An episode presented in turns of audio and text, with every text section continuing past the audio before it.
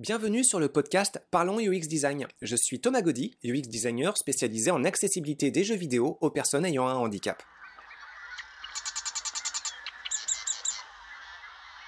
Bonjour tout le monde. Pour ce nouveau podcast, je vous propose la suite de ma discussion avec Titouan Merjem, qui dans le cadre de son master en design d'interaction, fait un travail de recherche et de développement en lien avec l'accessibilité des expériences vidéoludiques au handicap visuel. Dans cette seconde partie, Titouan explique sa réflexion quant à la recherche d'un jeu qui puisse servir de support de communication et de collaboration entre personnes voyantes et non-voyantes.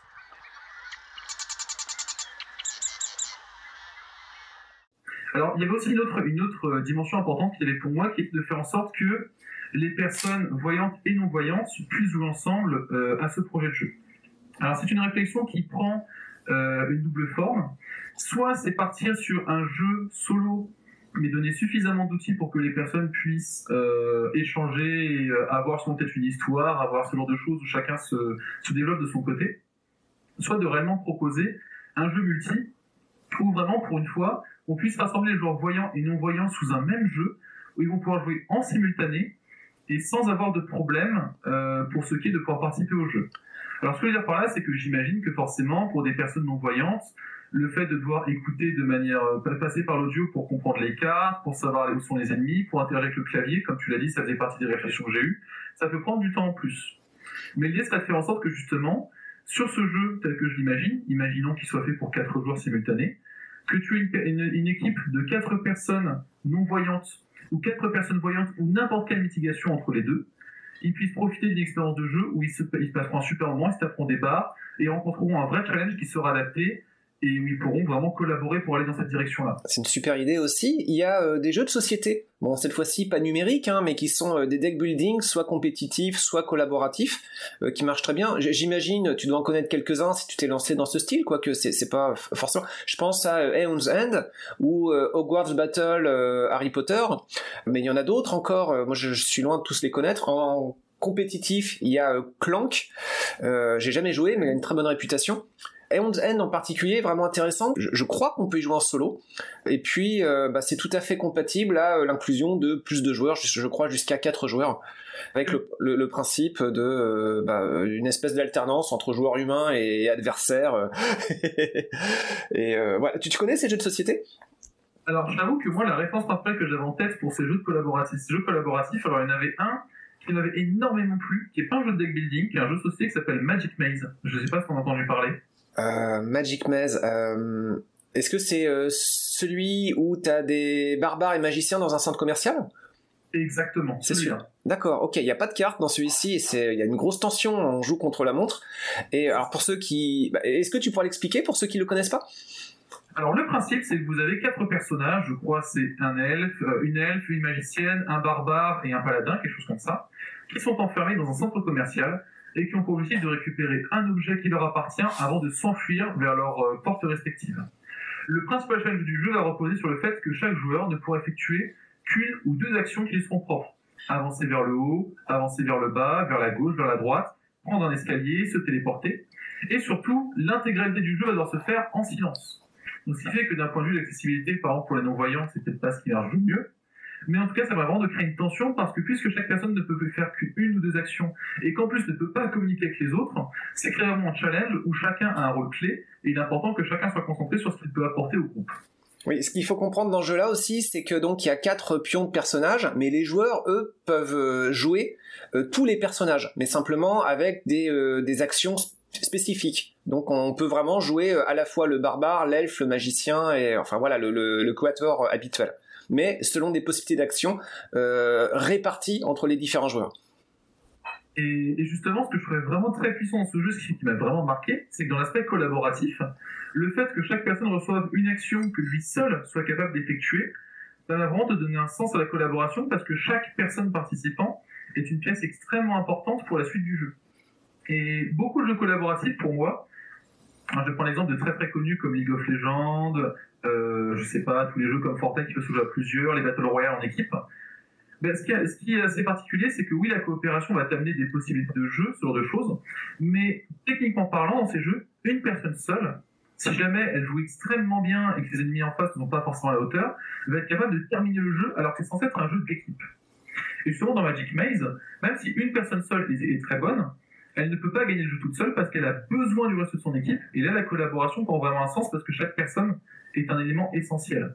Et pour moi, c'est vrai que si je dois travailler sur un jeu qui se base sur de la, collab- sur de la collaboration, cet aspect que propose Magic Maze de donner un rôle puissant à chacun et important, serait vraiment un ciment de ma réflexion. Il euh, y avait un autre jeu qui s'appelle The Big Book of Madness, on parle en clair vraiment du deck building et qui est coopératif justement, où le principe c'est que tu as quatre magiciens qui possèdent chacun un grimoire de sorts qui correspond à un élément, si je ne dis pas de bêtises, et au fur et à mesure de leur aventure, ils vont devoir affronter des monstres, refermer des pages d'un grimoire moisi, et euh, récupérer des sorts, euh, combiner leurs sorts pour justement obtenir certains résultats. Et c'est un jeu que je trouve très très sympa parce que déjà la fantaisie des magiciens, c'est une fantaisie qui me tient énormément à cœur, la magie, la combiner, faire des choses fantastiques avec. Mais surtout il y a ce côté de, les joueurs ont un rôle précis qui va être un élément, le feu, l'air, la terre et l'eau, mais en plus de ça, ils vont pouvoir combiner leurs sorts ensemble pour créer des effets originaux. Et donc en combinant cet aspect euh, Magic Maze, Big Book of Madness et Slay the Spire, l'idée ce serait vraiment de créer donc un roguelike coopératif, où les gens peuvent jouer jusqu'à quatre joueurs en simultané, où tu explorerais peut-être, alors ça j'ai pas encore le détail, mais tu construis ton deck au fur et à mesure. C'est les différentes cartes que tu vas récupérer sont des sorts qui individuellement vont avoir certaines possibilités, mais la principale richesse de ce jeu va se former lorsque les différents joueurs vont combiner leurs cartes ensemble pour obtenir certains effets. Par exemple, si tu lances une boule de feu, ou si tu lances de l'eau sur un ennemi, ça va avoir certains effets.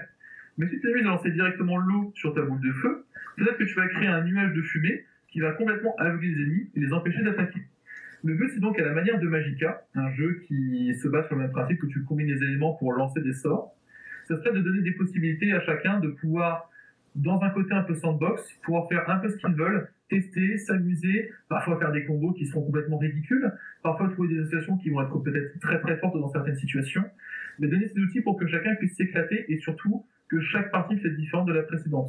Que tu joues pour la première fois, la dixième fois ou la centième fois, tu prendras autant de plaisir parce que à la fois tu joueras avec des gens que tu apprécies, mais en plus parce que tu découvriras sans cesse de nouvelles choses et tu expérimenteras toujours de nouvelles possibilités. Le, le côté collaboratif, multijoueur, c'est vraiment... C'est collaboratif ou compétitif ? Il me semble que c'est collaboratif, mais je suis pas tout à fait sûr. D'accord. Oui, c'est, c'est vraiment très engageant. Ça me donnerait vraiment envie d'y jouer. J'a- j'adore ce style de jeu. Avec ma compagne, euh, on y joue aussi euh, régulièrement, en fait. Donc, euh, c'est, j'aurais vraiment un, un intérêt supplémentaire à, à suivre ton projet, en, en espérant évidemment que ça se passe bien jusqu'au bout, parce que dans un développement de jeu, il y a, y a toujours des surprises, en fait. Mais euh, déjà, les choix de départ sont très bons. Ça, effectivement, pour ce qui est de, j'ai eu la chance de faire justement un certain nombre de projets jusque-là de jeux vidéo. C'est vrai qu'en général, le développement est assez chaotique. Mais là, je suis content, c'est qu'après ces cinq ans, aujourd'hui, j'ai appris énormément de choses, justement, dans la manière de créer un jeu vidéo, de l'aborder, aussi bien d'un point de vue du design, que des visuels, que de la programmation. Et justement, pour moi, c'est un peu un projet qui va me servir de, ben, de confirmation de tout ce que j'ai vu apprendre jusque-là, aussi bien d'un point de vue du jeu en lui-même, que de sa réalisation, mais aussi de son accessibilité, de son expérience, puisque j'ai quand même une formation là-dedans.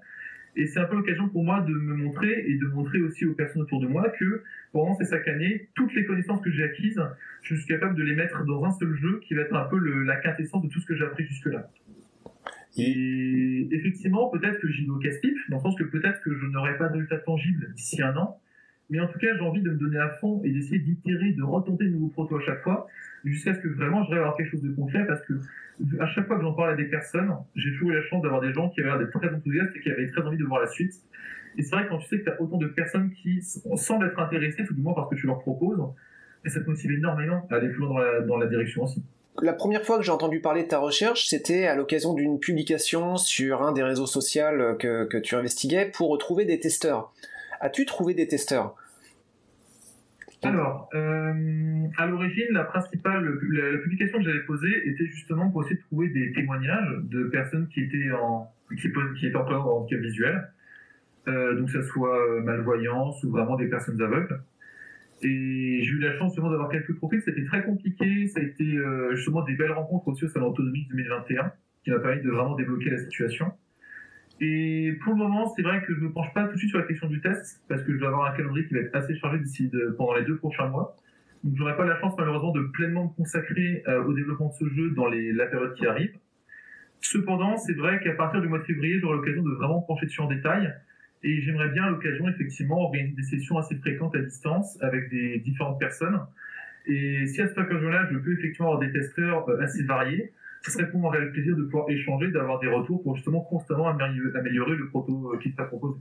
Tu, tu peux démarrer sur un proto papier-crayon, hein. Tu sais, euh, ce genre de jeu peut bien s'y prêter. Bon, tous les mécanismes euh, fonctionnent pas bien forcément, mais il euh, y, y a une base qui est tout à fait testable. Il y, y a des euh, studios qui testent des F P S euh, sur la base de maquettes, à la Warhammer quarante mille par exemple, où ils vont inviter toute l'équipe et puis ils vont jouer avec un chronomètre, où ils vont dire, euh, bon bah voilà, euh, toutes les euh, X secondes, on peut avancer, ce qui permet de tester des situations euh, d'embûche pour tester des effets de surprise. Et euh, donc ton, ton jeu, qui est quand même encore plus proche des, des, des jeux de cartes, te, te laisse pas forcément ralentir par un rythme de développement du code qui pourrait parfois être plus lent que ce que tu souhaiterais. Euh, t'as, t'as, t'as un support qui est tout à fait compatible à des tests sur une base papier-crayon, avec un peu de braille peut-être pour le rendre encore plus accessible. Mais l'idée aussi, c'est que, vu qu'il y a cette ambition vraiment de rendre un produit le plus abouti possible à la fin, j'ai vraiment envie de, de pousser au maximum cette ambition. J'aime quand même vérifier, euh, au sujet des différents moteurs de jeu, quelles sont les possibilités que j'ai, qu'est-ce qui peut poser souci, qu'est-ce qui est bien mis en place. Et c'est vrai qu'en me renseignant, les deux moteurs principaux qui sont sortis, c'était Unity et Unreal Engine. Oui. Qui ont des moteurs assez développés. Et c'est vrai que c'est intéressant parce que chacun des, des moteurs propose différentes solutions d'accessibilité. Celui-ci, il permet de faire vraiment beaucoup de choses. Par contre, la courbe d'apprentissage, si t'as pas eu de, d'expérience auparavant, euh, il est, euh, entre guillemets, un peu overkill. Enfin, il, il te propose une puissance assez extraordinaire, mais pour un propos de design euh, qui euh, tirait pas vraiment parti du potentiel du moteur. Euh, après, euh, si t'as déjà de l'expérience avec, euh, sens-toi libre, hein, évidemment. Et puis, ça dépend des expériences que tu veux avoir, le type de carrière professionnelle que tu peux avoir euh, derrière. Mais c'est, c'est un moteur qui a la réputation d'être euh, lourd à À, à maîtriser par rapport à euh, bah, bah, par rapport au style de jeu qui reste finalement euh, assez euh, euh, j'allais dire abordable techniquement. D'autres moteurs plus simples te permettraient peut-être de gagner du temps.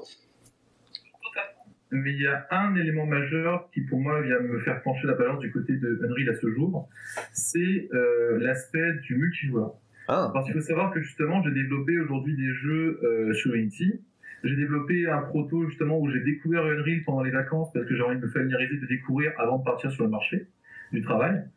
Et c'est vrai que le support multijoueur d'Unreal est très simple à mettre en place. Alors après, à développer, c'est une autre histoire parce que dès que tu vas dans du réseau, c'est forcément plus complexe. Ah, tu vas le faire en Mais réseau en fait, c'est pas du local, tu vas faire vraiment multijoueur réseau. Ah oui, d'accord. Le but c'est justement, et c'est là que le challenge aussi d'affronter une ambition qui est technique, mais j'ai la chance d'avoir énormément de soutien autour de moi avec des amis ou en tout cas des, des collègues qui sont compétents dans le domaine, mais c'est que justement euh, on puisse connecter des personnes qui seraient n'importe où dans le monde par ce jeu et justement de permettre de reconnecter les joueurs voyants et non-voyants ensemble pour que justement on puisse intégrer toute cette belle communauté du jeu vidéo dans un jeu complet et pas forcément quelque chose de niche. Ce un sera superbe. Le, le, le réseau, c'est une grosse affaire. Hein. C'est, c'est pas anodin du tout à aborder. Ça, te, ça complique tout. Euh, tu dis que t'as des expériences par le passé et t'as déjà commencé à jouer sur des possibilités de création de, de d'outils ou de jeux en réseau par le passé. Alors, sur la prod de jeux réseau, personnellement non. J'ai plutôt bossé sur du jeu solo, notamment pendant ma deuxième année, on a travaillé sur un Zelda-like euh, par le biais d'Unity. Euh, en troisième année, on a travaillé sur un jeu mobile. En l'occurrence, j'ai travaillé sur un jeu d'enquête euh, à Chicago, en pleine période de prohibition, quelque chose un peu dans le style polar. Et euh, à titre personnel, c'est la, ma première expérience de jeu multijoueur. Donc justement, je, j'ai un peu ce tâtonnement technique, mais qui est aussi quelque chose que je recherche, parce que c'est l'occasion pour moi de constamment me développer. Ce qui fait que non seulement, je dirais, il y a un propos que je souhaite servir, mais ça sert en plus, euh, dans mon développement personnel et dans mon développement professionnel, à découvrir sans cesse de nouvelles choses et de repousser plus loin les limites. Bah, je pense Alors, que c'est, c'est, c'est de toute façon une très bonne idée, parce que bon, même si le réseau c'est quelque chose de, de, de compliqué, moi j'avais, je m'étais juste penché euh, sur un petit proto, j'avais pas été très très loin, et puis je manquais de temps et de compétences pour faire quelque chose, quelque chose de, de très abouti. Mais il euh, y a des demandes, et puis le propos principal, si j'ai bien suivi pour ton, ton, ton jeu, c'est de réussir à resserrer les communautés Les, les communications entre différentes communautés de joueurs et de joueuses, et euh, donc le, le réseau évidemment si tu le mets en place euh, c'est excellent. Et je te parlais tout à l'heure de Quentin Cosende qui s'était fait connaître par son salon de jeux accessibles. C'est un salon euh, multijoueur, jouable en réseau justement. Donc, et il a été très très populaire justement du fait que c'était jouable en réseau.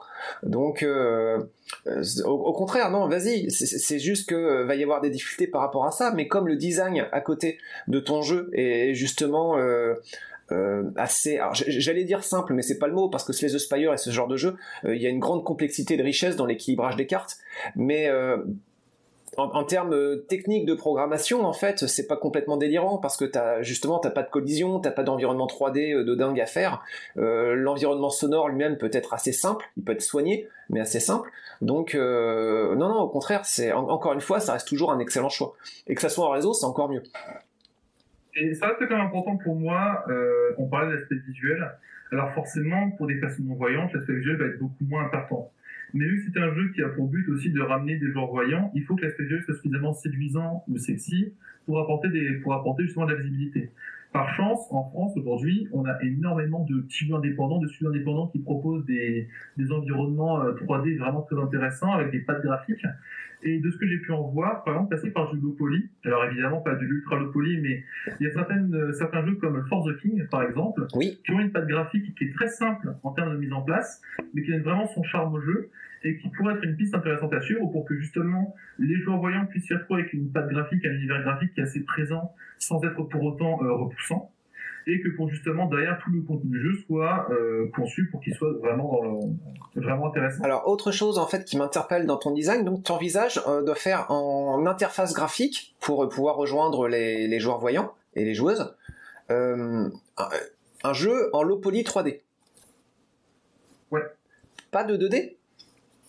Alors pour moi l'idée ça serait euh, de mettre un effet trois D dans ce jeu-là. Il faudra que la production de deux D, parce que pour le coup, j'ai quelques lacunes en termes de production graphique deux D, c'est que je ne suis pas capable de réellement produire euh, toutes les animations, tous les éléments nécessaires comme le feraient des jeux de qualité ou des jeux indépendants. Cependant, je suis tout à fait capable de pouvoir gérer de la trois D, et mon but serait de passer par des écrans fixes, donc pas de navigation trois D, pas de choses comme ça, mais justement de faire des représentations trois D sur des scènes comme à la euh, Dragon Quest par exemple, Dragon Quest neuf sur Nintendo. Euh, ce qui était intéressant, c'est que dans des scènes de combat, tu avais tous les personnages qui étaient en trois D, mais c'était juste en fait une gestion d'interface, une gestion de menu. La trois D était seulement là pour ajouter du visuel ou pour ajouter quelques plans caméra un peu sympas. Là, l'idée, c'est vraiment que la trois D est uniquement là en tant que choix visuel pour euh, la manière dont sont faites les animations, ça serait présenté. Mais dans les faits, derrière, on serait vraiment sur euh, de la gestion surtout par écran et par deux D.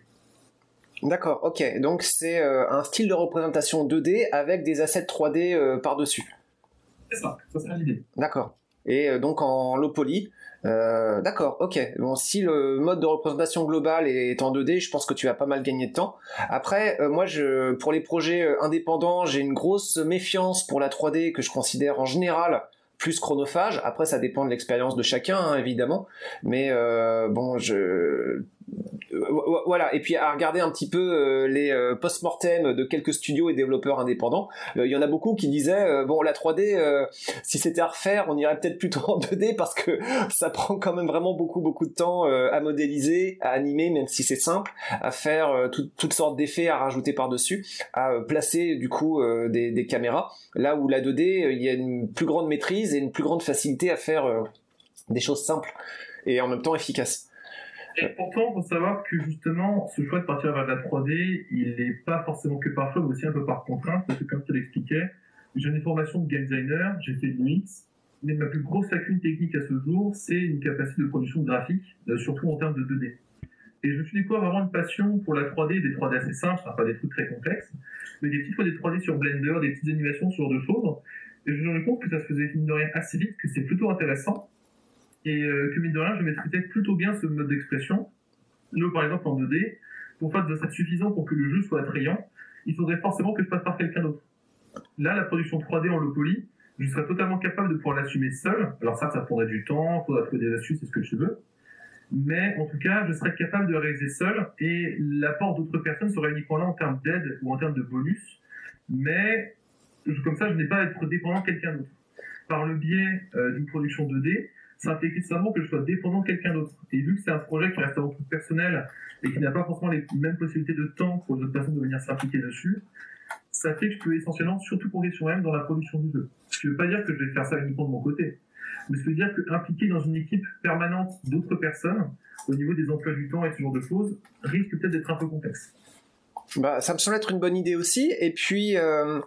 Bah, de toute façon, il faut que tu y ailles avec les outils que tu maîtrises bien. Et puis, il y a plein de productions solo en deux D, low poly, qui sont aussi très efficaces. Je pense, par exemple, euh, au court-métrage euh, d'animation trois D réalisé par David Aurélie.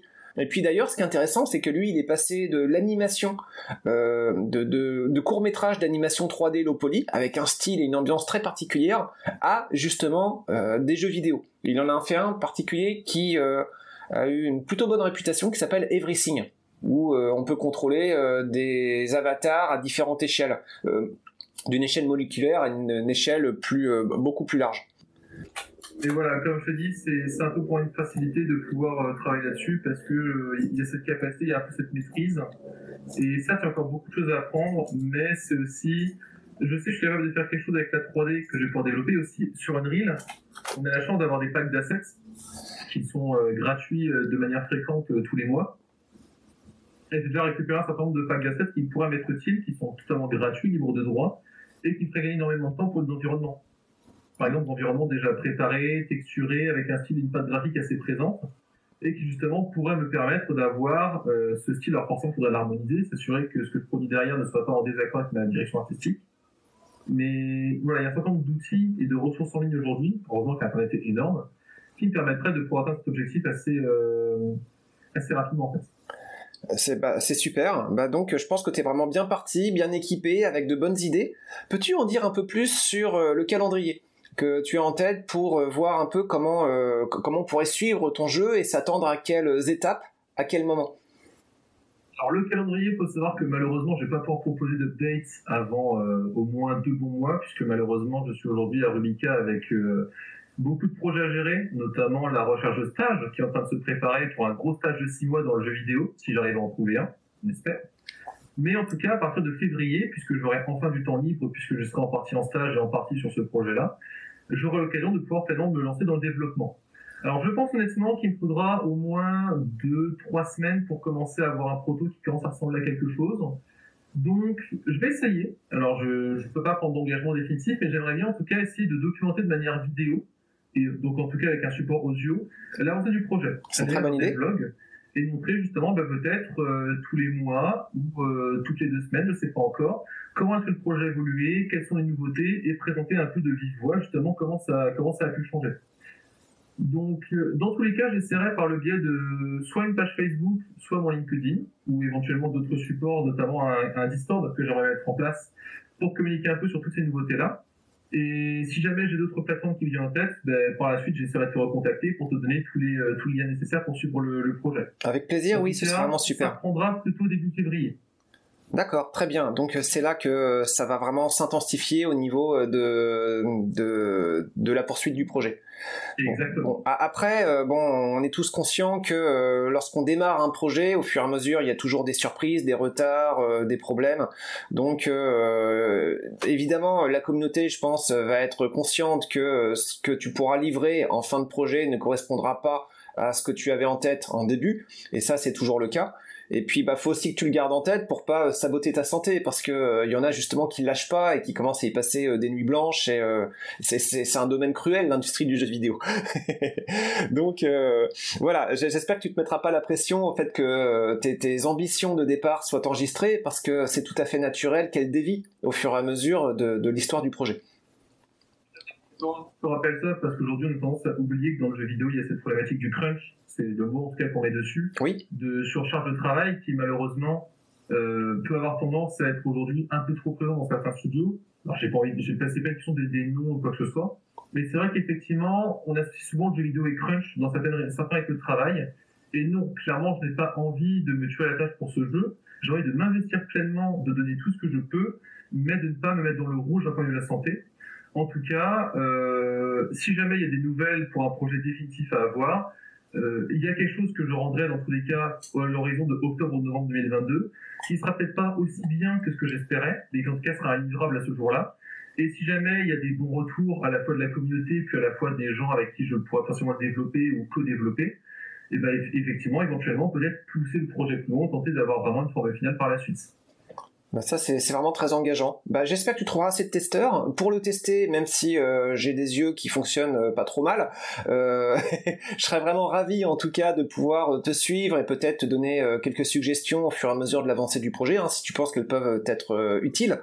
Et, euh, et puis, ben, si je peux aider également à trouver d'autres joueurs ou joueuses qui pourraient t'aider à, à tester le projet. Et pour ça, attends pas évidemment les dernières étapes de, de production de, de ton projet, hein. Juste euh, le tout début, ça peut déjà même être très pertinent, parce que euh, au tout début, c'est là que tu as le plus de temps pour adapter euh, aux problèmes que tu pourrais identifier éventuellement. Donc euh, voilà, n'hésite pas à nous solliciter ou à nous demander euh, de l'aide pour te mettre en contact avec d'autres personnes.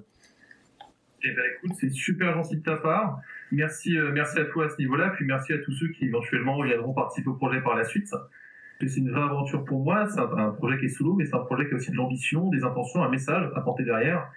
Et, et j'ai, voilà, j'ai vraiment envie de pouvoir euh, porter ce message au plus grand nombre. Euh, est-ce qu'il y a quelque chose que tu voudrais ajouter avant qu'on clôture peut-être cette, cette entrevue enregistrée ? Ben, en vrai, je suis vraiment ravi d'avoir l'occasion de faire cet échange avec toi. Euh, je t'avoue que justement, j'avais entendu beaucoup parler de ton travail lorsque j'avais rencontré euh, certaines personnes qui ont travaillé avec toi. Genre, je ne sais plus exactement, je ne vais pas vouloir écorcher le nom. Mais euh, toute cette discussion a permis aussi de maturer un peu plus loin le projet, de me rendre compte de certaines dimensions dans lesquelles je pouvais aller. Et, euh, et non, franchement, un, un plaisir d'échanger, un plaisir de pouvoir avoir aussi euh, du soutien pour la suite. Et euh, bah, juste envie de pouvoir me lancer dessus euh, dès que j'aurai le temps de me lancer pleinement dedans. Bah, merci à toi, c'est vraiment... Merci d'avoir écouté ce podcast. Je vous invite à vous abonner pour ne pas rater les prochains épisodes. Si vous voulez en savoir plus sur moi, je vous invite à consulter mon profil LinkedIn, Thomas Gaudy, T H O M A S G A U D Y. Si vous souhaitez de l'accompagnement pour implémenter ces notions et ces outils dans vos équipes et vos projets, vous pouvez faire appel à mes services de consultant en U X Design. Il vous suffit de me contacter via mon profil LinkedIn. Au plaisir!